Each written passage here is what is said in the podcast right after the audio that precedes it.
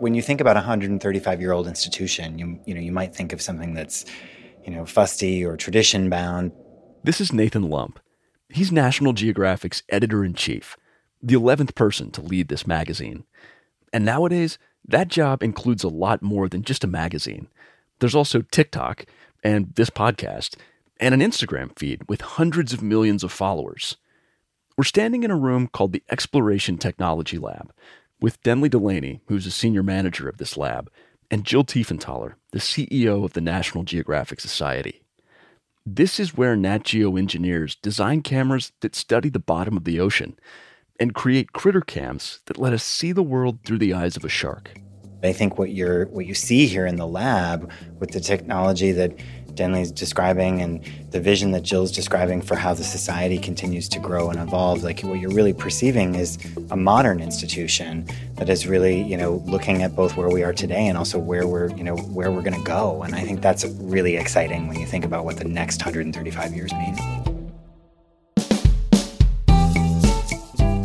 I'm Jacob Pinter, senior producer on the Nat Geo audio team, and this is Overheard a show where we eavesdrop on the wild conversations we have at Nat Geo and follow them to the edges of our big, weird, beautiful world.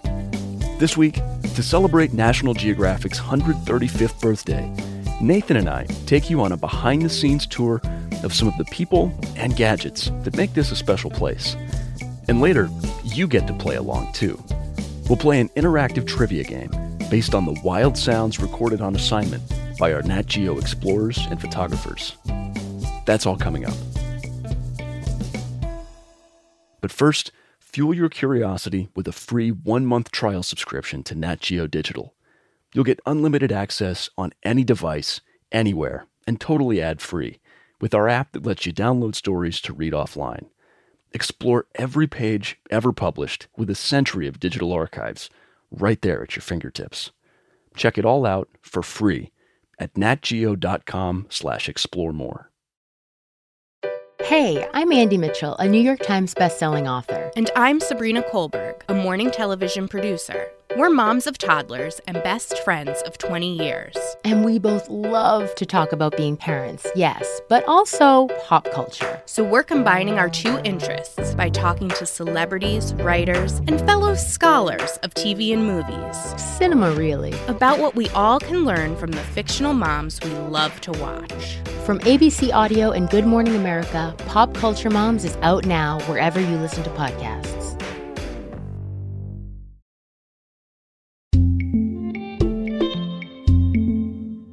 Nathan Lump, you are the editor in chief of National Geographic. The audio team is really looking forward to spending some time with you. So, first off, thank you so much for doing this with us. Thank you, Jacob. It's great to be finally on the podcast. I'm a big fan. Well, that's good to hear. Um, so, you know, our plan today is we're going to go on a little tour because National Geographic is turning 135 years old. Um, and we've picked out some of the places that make this a really special, you know, unique, creative place. And we're going to swing by a couple of those and meet the people who make those things happen. Um, but before we do that, we want to give our listeners a chance to learn a little bit more about you. Um, you know, you started this job in summer of 2022. Before you were here at National Geographic, you know, you've worked at some big publications like Condé Nast Traveler, uh, the New York Times, Travel and Leisure, at Expedia. Um, but I also I did my homework, and you know you've written that you had a connection to National Geographic from when you were a kid. So I was wondering if we could start there. Yeah, I have been a fan of National Geographic since I was a little boy my grandmother gave us a subscription to National Geographic, my family a subscription when I was maybe eight or nine years old, and I was a I was a super nerdy kid, a voracious reader. Um, I mean, I would read the encyclopedia. That's like the kind of um, nerd I was. And in my very first issue of the of the of the magazine, there's a there's a picture of me holding an issue from the 1980s um, that was uh, had the Serengeti on the cover, and that's one that I I really remember because I was, you know, fascinated with those animals, but also um, in animal migration and that environment. And I really remember that that particular issue really stuck with me. As you know, um, Nat Geo has something like 250 million Instagram followers. And we posted a video of you asking those followers um, what they want to know about National Geographic. So the first one, I think, is deceptively simple. What is the main purpose of Nat Geo? Mm. So, as we like to say at National Geographic, our mission is to inspire the explorer and everyone, and we really want we want to inspire people to see the world um, as we do, uh, you know, as this as this wonderful place, and and hopefully by extension to you know want to preserve and protect it. You know, we are a true modern multi-platform multimedia brand, um, and that means that we try to be where where people are where they're looking for you know for inspiration and for and for the kind of content we do. So you know video is an important piece of how we reach people. That's through you know platforms like tiktok as well as youtube and instagram itself. Um, so f- for example we've got an upcoming story called secrets of the elephants and that's uh, you know what we would call an example of 360 storytelling where you'll you know there'll be a cover story feature in the magazine but also a big package of content about elephants on our website and on our app. We'll have a podcast. So lots and lots of stuff that we're doing there to really bring elephants, you know, to our audience at that moment in time. Um, in a in a whole bunch of different ways, and I that's the kind of that's the kind of storytelling that I love to do, where we're really taking advantage of all the opportunities that we have in this day and age to, you know, to to bring those stories to life. So Nathan, this has been stop number one on the tour, your office. We're headed down to the National Geographic basement, uh, and we'll see what's down there. G P. Hi. How's it going? Good. Yes, good. Nice to see you. This is exciting. So we're in the Exploration Technology Lab. Um, we've got Jill Tiefenthaler here with us, the CEO of the National Geographic Society. Hi, Jill. Thank you so much. Great to be with you all. It's always fun to take Nathan around the building. And we also have Denley Delaney, the Senior Manager of Exploration Technology for the National Geographic Society. Hi, Denley. Hi there. It's great to be here in the Exploration Technology Lab with Jill and Nathan. Okay, so I want to start with some of the stuff that we've got in front of us because you've got like, it's kind of like show and tell in here.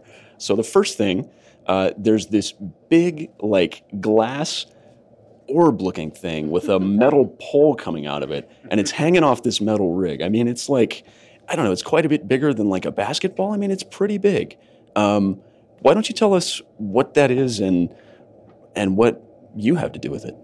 So, this here is a deep sea camera system designed to collect video data of habitats and biodiversity on the seafloor. This is a tool that our team originally developed in 2009 with the goal of being able to develop and deploy a relatively low cost, lightweight tool to the deepest part of the ocean, the Mariana Trench, all the way down to 11,000 meters deep. Our team was successful in that effort, but we realized that not everybody needs a tool that can go to full ocean depth. So, over the years, we've made a few tweaks and refinements and landed at this smaller, more lightweight version that you see here today. So, this deep sea camera system can go to 6,000 meters depth. We have deployed the system well over 500 times. We've collected over 1,100 hours of footage. And because so little of the deep sea has been explored, we're finding that approximately one in every 10 deployments of the system results in some sort of publishable discovery. And when we're ready to deploy the system, we'll throw it off the side of the boat. It'll sink to the sea floor where it will collect video data for a specified amount of time. And once that time has elapsed, the camera will release itself from the anchor and pop back up to the surface. So, Jill, here in this lab, um, Denley is obviously developing this stuff to support the many Nat Geo explorers that are out in the field. Um, I actually did help with one of these one time. It wasn't in the really deep sea one, but the only thing they let me do was put the chum in the bait box. that sounds like a pretty important job. That's another kind of support, right? Well, what, I mean, what was it like? Yeah, so you're on a boat or something out in the open water. Yeah. What was it like to be there for that? it was amazing. We were out with a group of explorers on Bob Ballard's boat, the Nautilus in the Pacific, and they were studying sharks. And they had a smaller version of the of the drop cams with the bait. And every day we would drop them, and at night pull them up and pull out those. Uh, those cards and look and saw and see what was underground, but they were really trying there to figure out what species um, were still around the Pacific in the Hawaiian in the Hawaiian Islands area. But it was amazing to see their work in action. And Denley, weren't you out in the field and actually part of a discovery of a new species to science? So I was recently out in the field and we had a species range extent. So this means this is the first time that we've seen a species in a particular area. So that happened most recently uh, in the Galapagos in 2019. But it's so exciting to get to go out into the field. And over the last year, we've supported expeditions in Sri Lanka, Indonesia, Italy, the Philippines, and also in the Bahamas, which is exciting for me because that's where I'm from and where my passion for the ocean was sparked. Can you tell us a little bit more about your background and how you ended up, you know, at Nat Geo Base Camp designing and working on all these cool tools? Well, I'm from the Bahamas, which is an archipelago in the Caribbean of over 700 islands surrounded by absolutely beautiful turquoise water. And growing up there is really what sparked my passion for the ocean. I began scuba diving at the age of 11, and this really led to me being very curious about life beneath the surface. And so the opportunity to work within the Exploration Technology Lab and to oversee our marine portfolio is truly a dream job, and being able to support explorers around the world is an, such an exciting experience. So, Denley, the next thing, um, we've got this metal tube. It's got a sticker that says Nat Geo Critter Cam, which I think kind of gives away what it is. Um, but this one, it's it's mounted on this wooden thing that looks like a shark fin. Is That's that correct. So what what's going on? That's correct. So this here is a critter cam. So we started developing critter cams in the 90s, and they are animal-borne video tags. So they're video cameras that are designed to be worn by animals. We make them for both marine and terrestrial species of animals, and they come in all different shapes and sizes. So you've described one that's designed to be worn on a shark fin. We also have critter cams that are designed to be worn by big cats and are shaped like a collar, and these are non-invasive, so they'll release from the animal after a specified amount of time or once the animal has crossed a specific geographic boundary, for example. And what makes these tools unique is that we're able to really study the behavior of these animals by seeing life from their perspective and studying their daily lives. Well, you said they're non-invasive, and I did wonder, like, you know, if I was a shark, would this hurt to have on my back? So we do work with biologists and experts whenever we're out in the field deploying these systems, but most of them are suction cup based or uh, a clip based to just gently attach to a fin or to be worn like a collar. Wow. And then they fall right off when you're done. That's correct.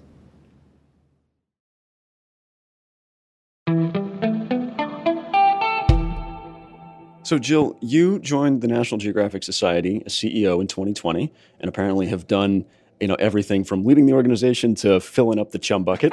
but it, it, was really significant um, because you became the first woman ever to hold that job.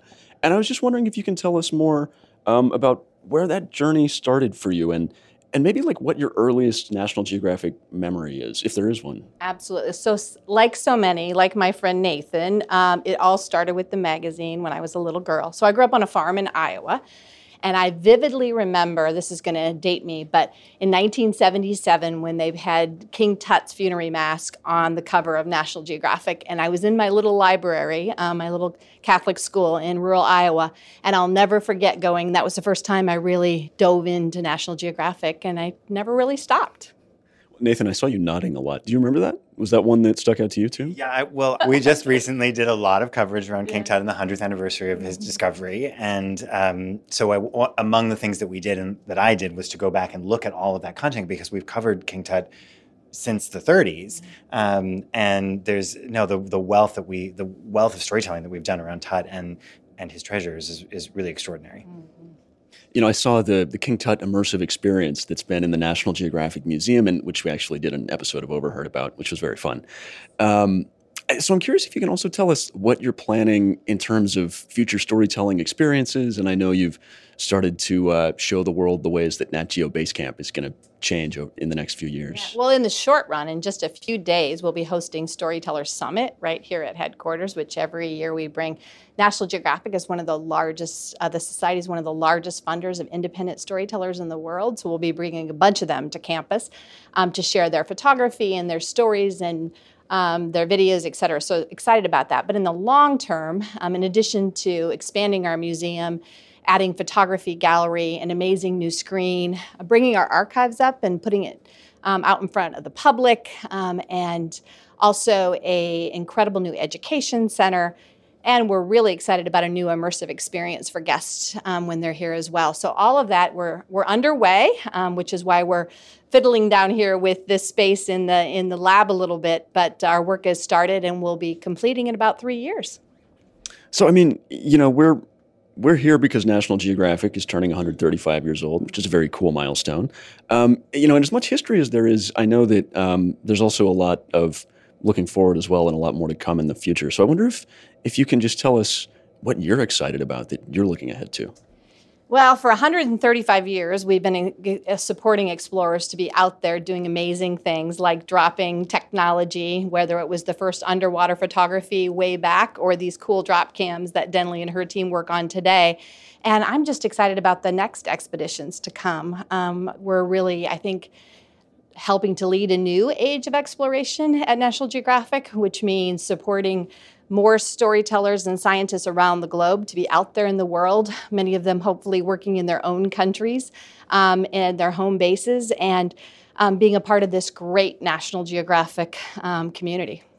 Denley Delaney, Jill Tiefenthaler, thank you so much. This was really a pleasure. And see you at Storyteller Summit. Yeah, sounds great. Enjoy the rest of your tour. Thank you. Thanks so much.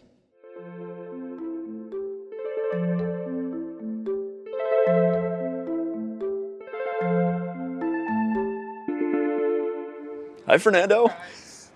Hello, sir. Good to see you. Thank you for letting us come in. Yeah, thank you for coming. Yeah, my pleasure. So, we're in the office slash studio of Fernando Baptista. Your official title, I think, is senior graphics editor. Yeah. Um, but I was thinking, from what I know about what you do, that seems like an understatement or like something that doesn't totally capture. I, I was wondering if, if maybe in a sentence or two, you could describe what your job is. Yeah, my job first is find the concept for the graphic. So what we're going to tell with the graphic, the story behind, and after that is design the graphic and produce the art. No, and I produce the art for both platforms, for print first and for digital. No, so that is the that is my goal. What Fernando is not saying is that he's an artist, which is, I th- I think that's what you are. Um, Yeah. um, You're an artist with who brings a great deal of intelligence to the work, um, so that it uh, explains things and helps people understand things to our you know to our audience. But I would I would just I would add that. I was wondering if we could start by maybe you showing us something that you're working on now. Yeah, right now I'm working for the uh, animals' longevity. Is one story that I propose uh, about how long the animals live, and basically we try to explain why some animals live longer than others. No, and look like the body side is something that is very important. So what I see is there's a giraffe. Uh, it's made out of paper and it's I don't know eight ten inches tall maybe.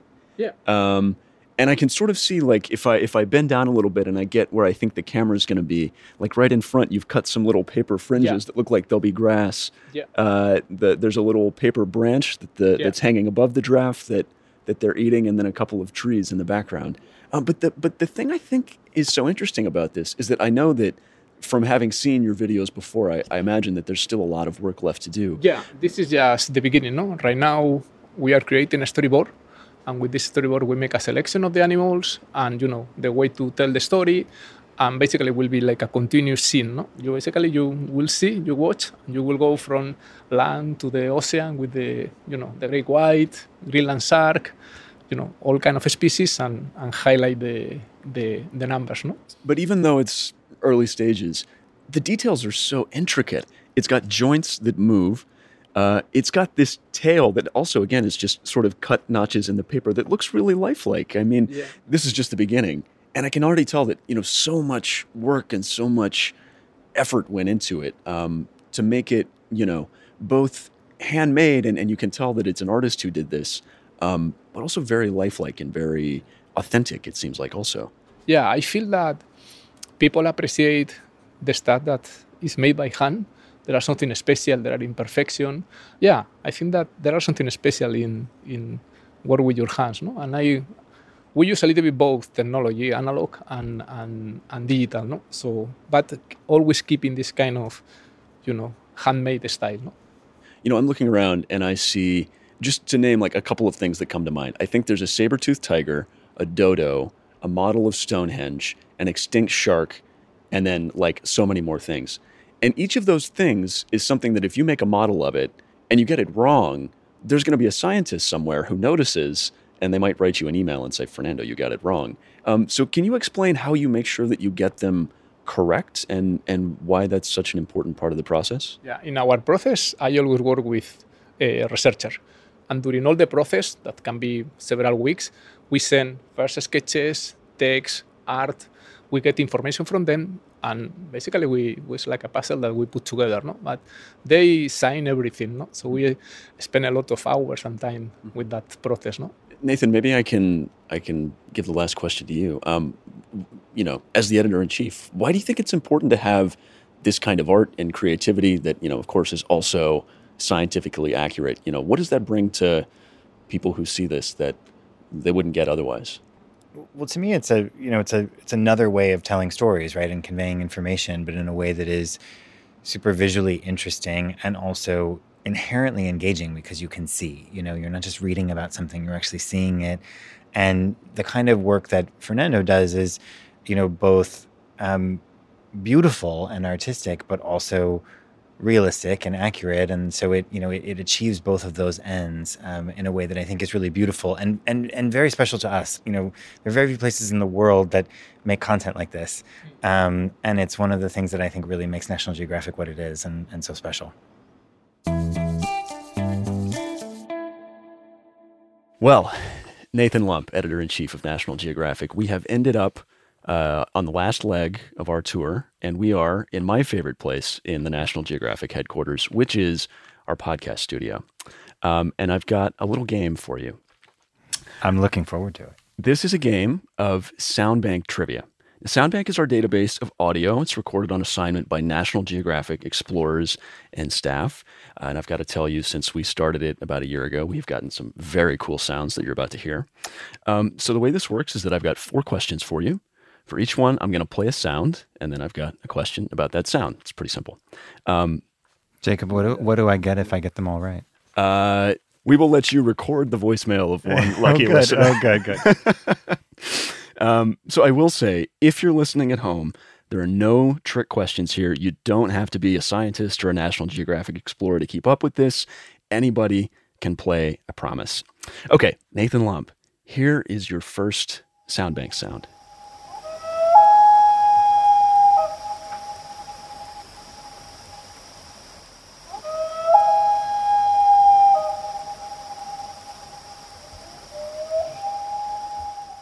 So this is the sound of two loons, and they're calling to each other across a lake.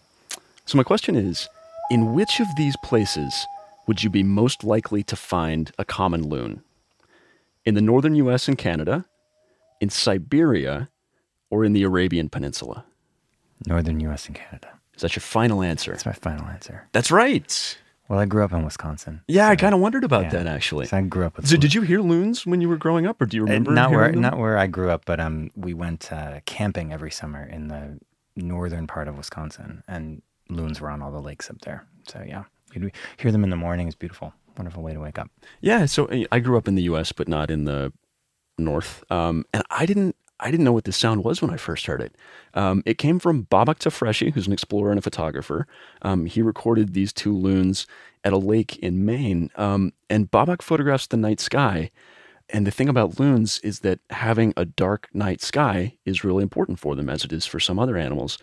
Um, and he says that just leaving on one LED light at night can disturb those loons and the insects you hear in the background. And, and it goes to show that having a dark night sky is really important. So Super cool. you're one for one. Congrats, Nathan. All Lump. right, Let's I move on to good, number I two. feel good. Okay, uh, this one I will tell you is one of my favorites.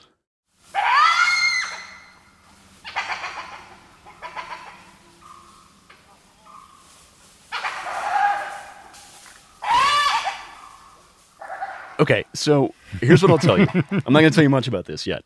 Uh, what I will tell you is that this sound was recorded by a National Geographic explorer in India. So my question is Is this sound coming from a species of bird, a species of monkey, or a species of wild dog?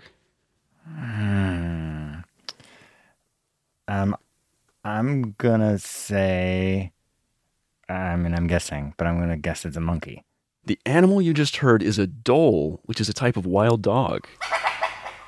Well, there you go. I know. So here's the thing about dholes. Um, they're sometimes called whistling dogs because they make these whistling sounds. Sometimes they cluck like a chicken and, and they make all these other strange noises. Um, these came from explorer Vijay Ramesh.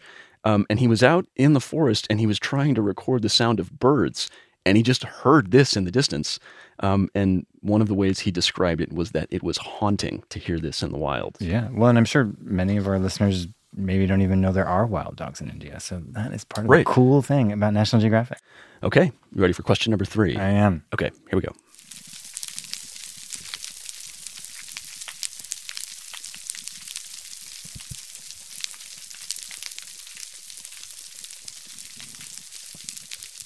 Okay, so what you're hearing is a recording from underwater at a coral reef in Mozambique in the Indian Ocean.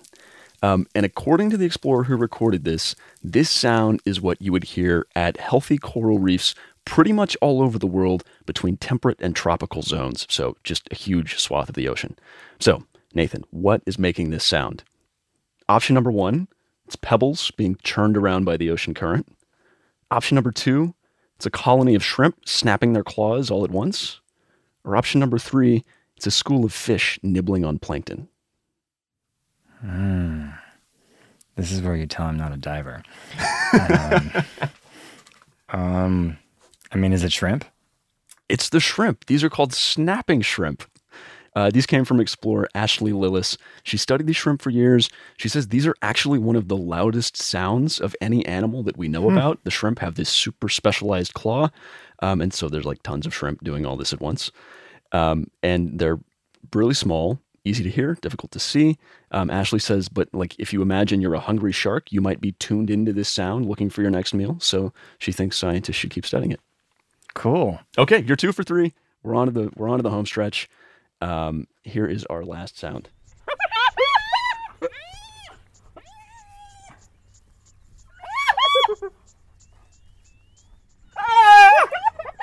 These are amazing. This came from Peter Gwin, co-host of this very podcast, and he recorded this in the Masai Mara in Kenya, which is part of the Serengeti ecosystem. Um, what you're hearing is a clan of hyenas. They're stealing a freshly killed buffalo calf from lionesses who hunted it. Um, so it's pretty gnarly. But here's my question. Um, hyenas look like dogs. They have a lot of dog traits, and a lot of people think of them as a type of dog. Um, but there is actually another type of animal that they're more closely related to. So, are spotted hyenas more closely related to bats, cats, or rats? Now, this is going to really annoy me because I've been on safari like a million times and I've, I think I've heard this this reference before. I'm about to get it wrong. Um, I think it's something weird and I'm going to say bats. It's cats, it's actually. cats, yeah, Spotted yeah, hyenas yeah. are more closely related to big cats like lions and Yes. tigers than to other dog species. Yeah. And apparently they're also closely related to mongooses. Um, Nathan, you got two out of four, I which mean, I have really to say, not very good. for throwing random trivia from around the world that you did not know where it was coming from, Hmm. uh, I think two out of four is a pretty good score. Wow. I'm sorry, Janet, at home. You're not going to get Jacob's voice on your, on your voicemail. Well, Nathan, we'll, we'll find you, uh, you know, a National Geographic notebook at the, uh, at the at the company store to to make it worth I your think while. I can make that happen. Yeah. Nathan Lump, editor in chief of National Geographic. Happy 135th birthday, and thank you for spending it with Overheard at National Geographic. Well, for a old man, I think I'm doing okay. Don't look a day over 120. Thanks for having me on. I knew that was cats. I just had a moment where I was like, it's something really weird. You know, like there's the. If you like the sounds you just heard, we've got a lot more where those came from. We're using some of them to create all new stories in 3D audio. It's a totally immersive way of experiencing the adventures of a Nat Geo explorer using Dolby Atmos technology like you have never heard before. We'll be showcasing these stories at a workshop at the National Geographic Storyteller Summit. And stay tuned for more info about how you can hear these sounds in immersive 3D audio coming later this year.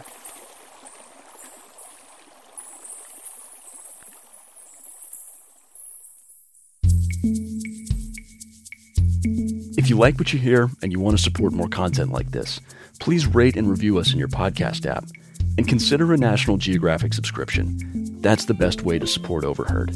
Go to natgeo.com slash explore more to subscribe. There's a link in our show notes, and you can also find more stories about what we talked about today. Meet our editor-in-chief, Nathan Lump, and National Geographic Society CEO, Jill Tiefenthaler. You can also learn more about the chief scientist of the Exploration Technology Lab and how she's exploring the deep ocean, Earth's largest yet least explored habitat, and see some of the unique, fascinating graphics made by Fernando Baptista. That's all in the show notes right there in your podcast app. The producers of Overheard include Khari Douglas and senior producer Brian Gutierrez. Our senior editor is Eli Chen. Our manager of audio is Carla Wills. Our executive producer of audio is Davar Ardalan, who edited this episode. Hansdale Hsu composed our theme music and engineered this episode. This podcast is a production of National Geographic Partners. The National Geographic Society is committed to illuminating and protecting the wonder of our world and funds the work of the National Geographic explorers who recorded the sounds heard in our Soundbank trivia Babak Tafreshi, Vijay Ramesh, and Ashlee Lillis. Michael Tribble is the Vice President of Integrated Storytelling. Nathan Lump is National Geographic's Editor in Chief.